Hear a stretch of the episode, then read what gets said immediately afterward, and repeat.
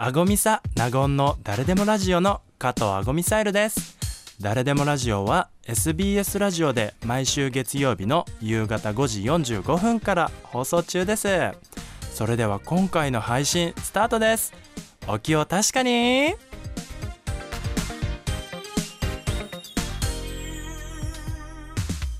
改めましてドラッグクイーンの加藤アゴミサイルです。同じくナゴンアパッショナータでございます今週と来週はゲストの方をお招きしてですね、はいお話しさせていただきたいと思うんですけれども、はい静岡市葵区東草深町にある心理カウンセリング草月代表の山本玲子さんです山本さんよろしくお願いいたしますよろしくお願いいたします。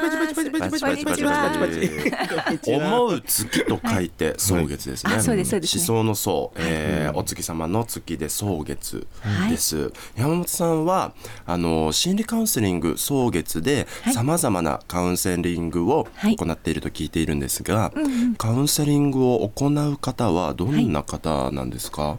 そうですね。あの年代は本当にあのまあ子供たち中高生から、大人は50代、60代、70代の方までもう様々いらっしゃいます。男性も女性もいらっしゃってですね、あの様々な心のまあ辛さを抱えていらっしゃる方がご相談にいらっしゃいます。あの中高校生の場合だと不登校の問題を抱えている子たちとか、学校にあの適応できないとかまたは家庭で実はお父さんお母さんが、まあ、DV とかっていうことがあったりとか、うん。まあ、そういう子が結構多いですね。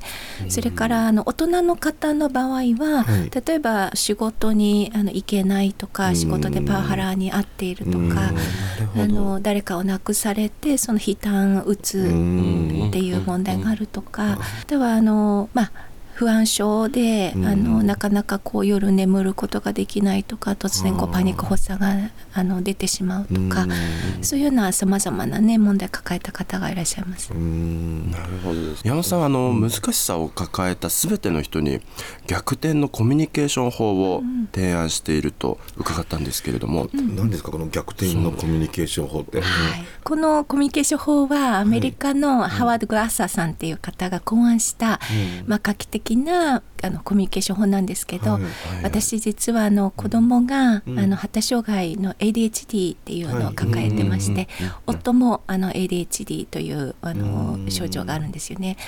でそういう中であの本当に子育てで悩んだ時がありまして、はい。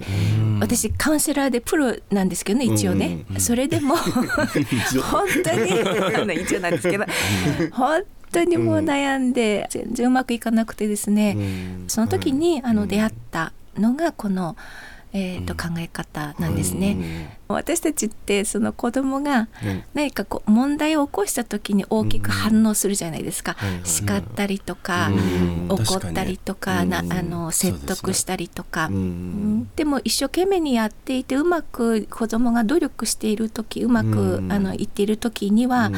あまりこう反応しない。それが当たり前だから、何もこうコメントしなかったりするんですけど、まあ、このアプローチではその当たり前かもしれないけど、うん。あの実はすごく価値があって意味のあることにちゃんと親がそこに目覚めてコメントをしていくっていうことです。なのでたとえ漢字テストで100点満点中25点しか取れなくてもですね、25点取れたところを見てうん。そこをコメントしてあげるってことです。できてないところをすごく私たちと大人ってやっぱりこうそこにこう目がいっちゃうんですよどうしても。できてないことばっかりに。ねで なんでこれできてないんだとかっていうこう怒るとか注意するんだけれども。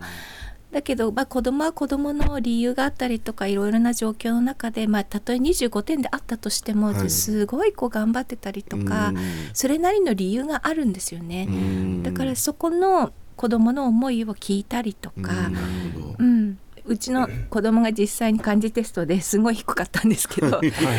あのまあ私としてはまあそこでねこんなに悪い成績だったものを隠して捨てちゃってもういいかもしれない。そういうことがあるかもしれないけどちゃんと。捨てちゃいたいよね。でしょ？だけまあ、とりあえずそういうものを持ってきてお母さんに見せてくれたこととか、それってこうちゃんと今の状況を見てうん。次に進むために一応お母さんに見せるっていうその一歩が取れたっていうところを認めてあげるとか。素晴らしい、うん。いや難しい。その通り難しいその通り、ねうん、最初に感情が出ちゃうもんね。ねそう。出ちゃう出ちゃう。何やってんだって言いたくなっちゃうじゃないですかその通り。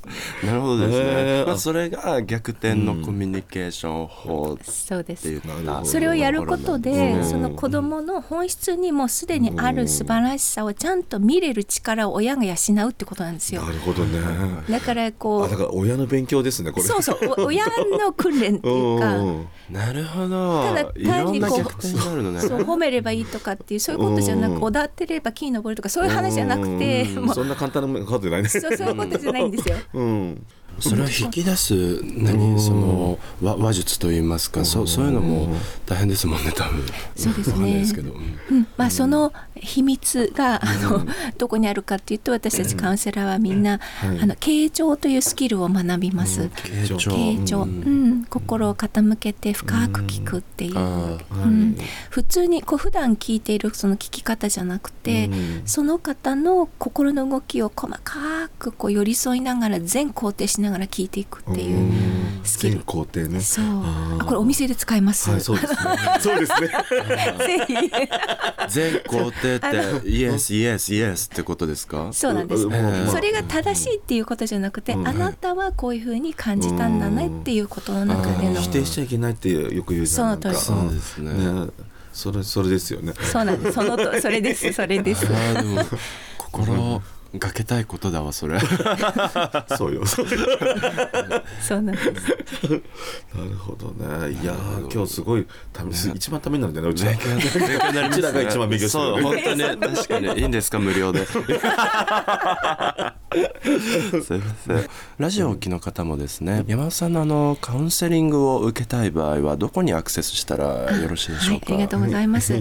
あのですね、心理カウンセリングは実は今はもう私のところだけじゃなくて静岡結構いっぱいあります。ええなのであのぜひあの心がちょっと辛いなとか疲れてきたなって思ったらですね、あの心理カウンセリングっていうあのオプションをぜひ皆さんに考えていただきたいなと思います。